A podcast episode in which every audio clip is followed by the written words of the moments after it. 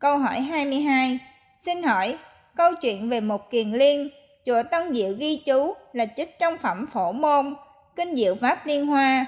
Tuy nhiên, trong phẩm này, các nhà biên dịch chỉ ghi lại sự miêu tả về Bồ Tát Quán Thế Âm, còn sự tích một kiền liên và mẹ được chép trong kinh Vu Lan, tại sao có sự việc này? Kinh Vu Lan báo hiếu, gốc từ kinh Diệu Pháp Liên Hoa đó. Một thuở nọ, Thế Tôn an trụ, xá vệ thành kỳ thủ viên thông. Một liên chứng được lục thông, muốn cho mẹ thoát vòng trầm luân. Kinh Vu Lan báo hiếu, các thầy lấy từ gốc kinh Diệu Pháp Liên Hoa, phẩm phổ môn là phẩm trùm khắp, trong đó có kinh Vu Lan báo hiếu. Câu hỏi 23 Xin vui lòng giải thích hai chữ phổ môn và ý nghĩa của phẩm phổ môn trong kinh Diệu Pháp Liên Hoa cho chúng tôi nghe.